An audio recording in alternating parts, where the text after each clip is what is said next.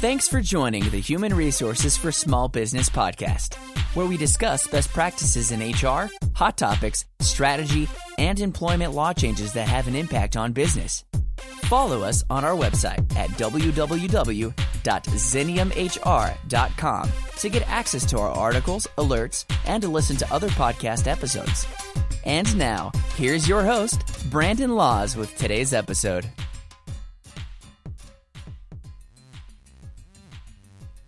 Welcome, everybody. This is the HR for Small Business podcast. I am Brandon Laws, and I am with Ann Donovan, who is the president of Xenium. Welcome, Ann. Thank you. Glad to be here. So today we're going to actually talk about from you have a unique perspective being in HR your whole career and now being a leader of a company that does HR consulting. I thought it would be kind of fun to talk about really the, the past and future of HR. Like, what does it mean? So give us some perspective from, from your career and firsthand look. What did the past 10 to 20 years in HR look like? What did it, what, what place did it have in business? You know, it's really evolved a lot. Um, when I first started in this business, HR was perceived more as the compliance department. Um, how do I not get sued? And, and also it was perceived as uh, how do we get the administrative work done? You know, the onboarding and the benefits paperwork, and really focused on just the admin side.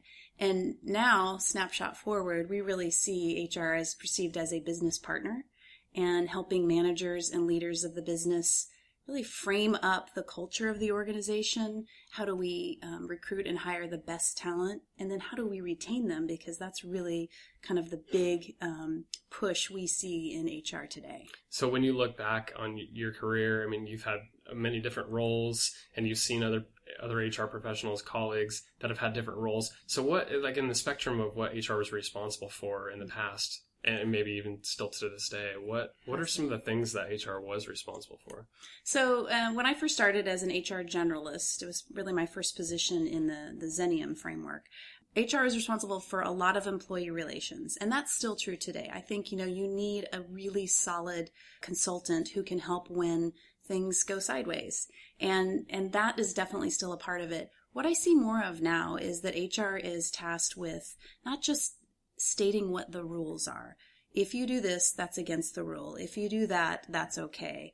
Um, and I think that HR has been perceived as the department of no. Yeah, exactly. More policy driven than more philosophical, really. Yeah. So now, um, what I look for in an HR business partner when we're hiring new people into our company is people who think on their feet and who think like business people, not just HR compliance people.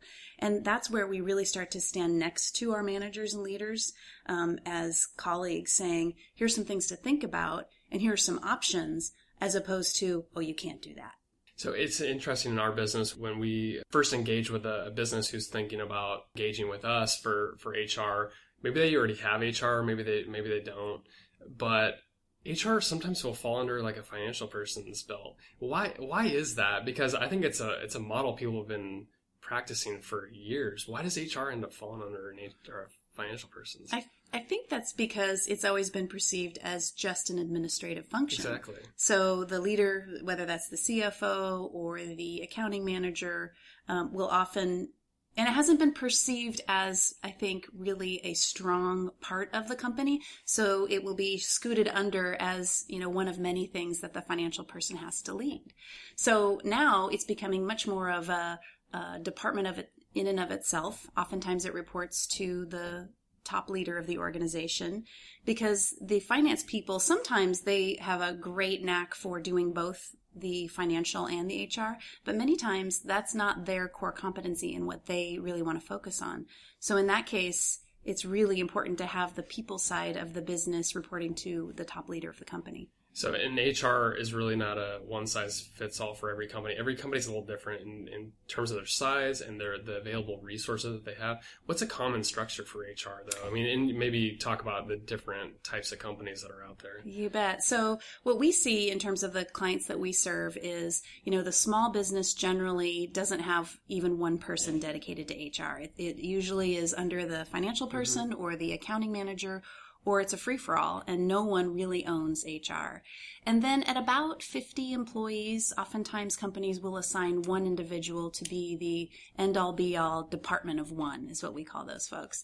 And that's a hard job because that's where you have to do all of the administrative, all of the generalist work, and even stretch to the strategic if you're if you're wanting to do things right. Um, what the Xenium model does oftentimes is wraps around those individuals and helps with technical support, supervisory and leadership training and a little bit of the best practice background that we have. And so you can kind of get the best of both worlds. It's hard to be the department of one. Yeah, and the department of one, I guess, in kind of summing that up, it's, it's hard to scale it, right? It really because is. you're trying to do not only administrative compliance oriented things, but you're also trying to be strategic in, in nature too and push new initiatives forward. And, and so what do you think, uh, kind of present day and going forward, what, what are most companies thinking about it in terms of HR? What new initiatives are they doing? How are they trying to structure the department? I know it's kind of a big question, but That's what are you seeing? great question. What we're seeing a lot today is the culture initiative. Companies are recognizing that it's not just about hiring people, giving them a salary and a benefits package and saying, you know, good luck with that and, you know, hope everything goes well. Employees expect a, an environment that is uh, engaged, where they have a professional development plan. Um, it's about money, but it's about a lot of other things too. And in this market, it's hard to find really good people. So you do have to have more than just a paycheck and a benefits package to attract the best and brightest. And then once they're on board, how are you going to keep those folks? Because if you want top performance for your company, you're going to have to hire top performers. If This is just an interesting observation that I've had over the last couple of years, but when I know there's a change happening, you could start start to see like title changes in HR, um, VP of People, VP of Growth, you name it. I mean, I'm seeing these titles out there, whereas HR Generalist was a pretty common title. So what? I mean, so obviously business leaders are thinking HR is more strategic than it than we've actually treated in the past. Absolutely. And we've changed our titles too. We used to be HR managers, HR account managers. We now call them HR business partners and strategic HR partners because we know that in order to have that proverbial seat at the table, you can't just be an administrative function that is quoting state and federal law about what you can and can't do. You have to be creative. You have to think like a business per- person and be on that side of the table with your leaders and managers. So in the next 10 to 20 years, I know that's really far out, but okay, let's start with the next 10 years. What do you where do you think HR is going? I think over the next 10 years that this concept of how do you do workforce planning and attract and retain the best and the brightest is the number one thing in HR.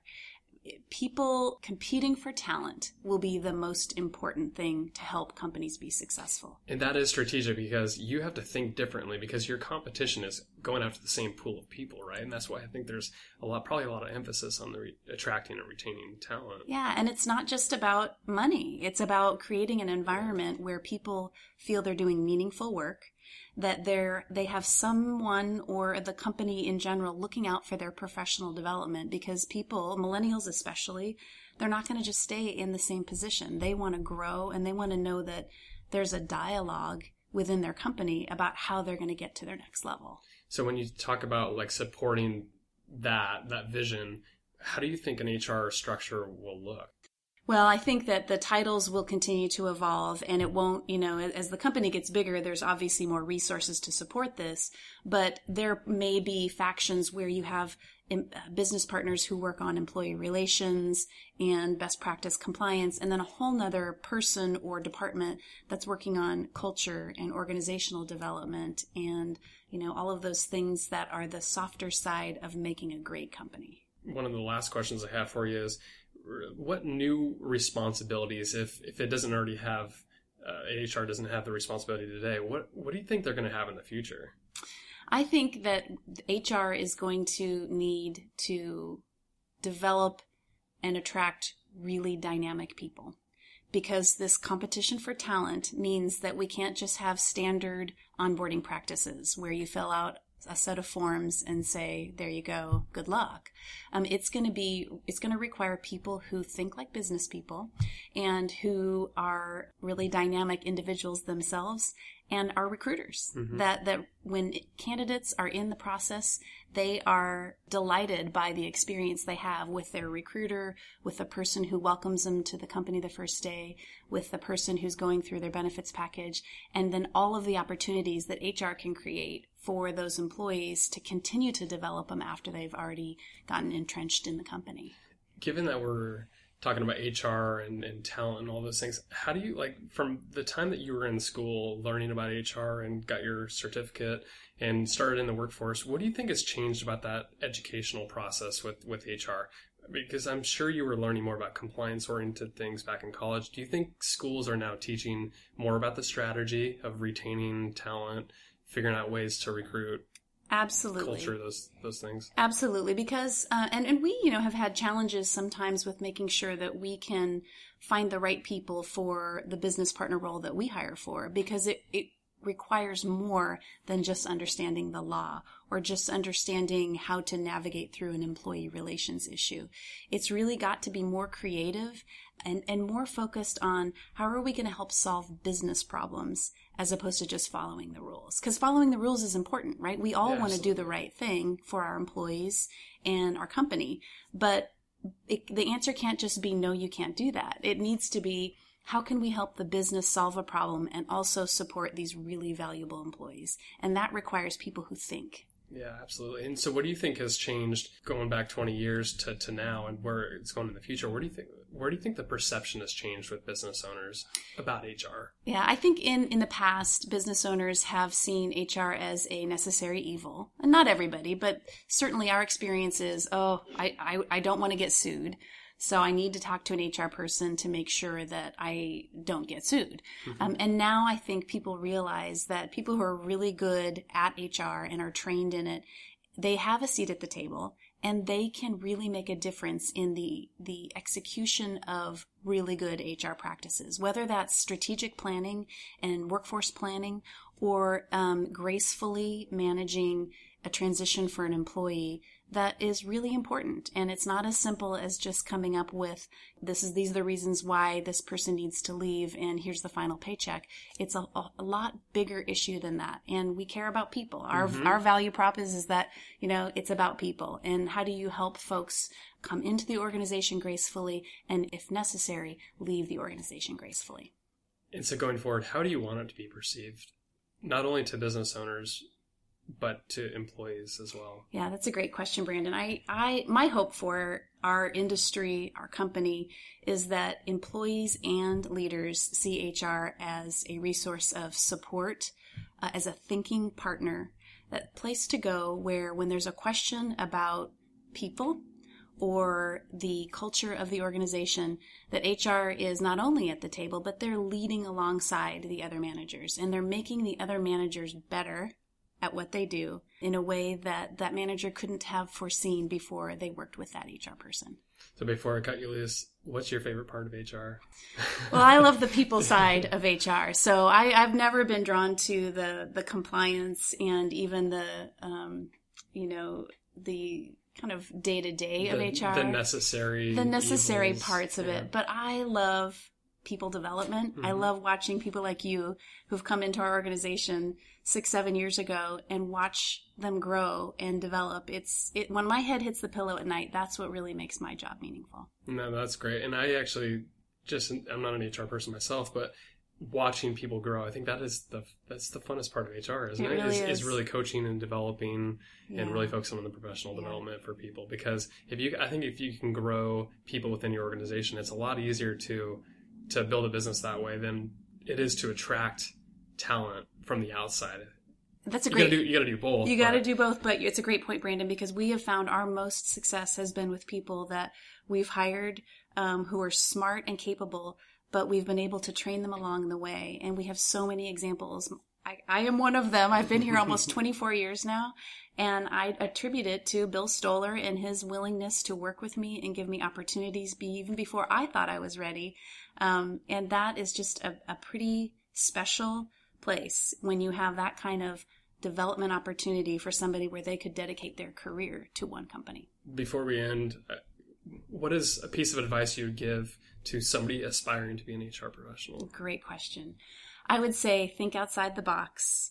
Uh, remember that it's about people and that surround yourself by mentors who uh, look at the practice of HR as a way to support both businesses and people in a creative, dynamic way. And what about the business owner who's skeptical of HR? I would say to the business owner who's skeptical of HR, open your mind to the possibility of what a really good HR person or HR team can bring to your business, and it can have pretty transformational impact. Ann Donovan, president of Xenium, thank you for being on the podcast. It was a pleasure. Thank you.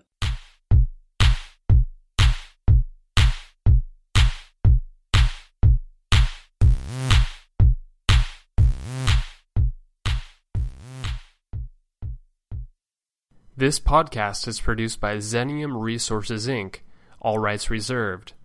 For information on guests or for interview requests, please visit www.xeniumhr.com or email info at xeniumhr.com. Everything on this show should be considered educational and informational only, and not personal advice.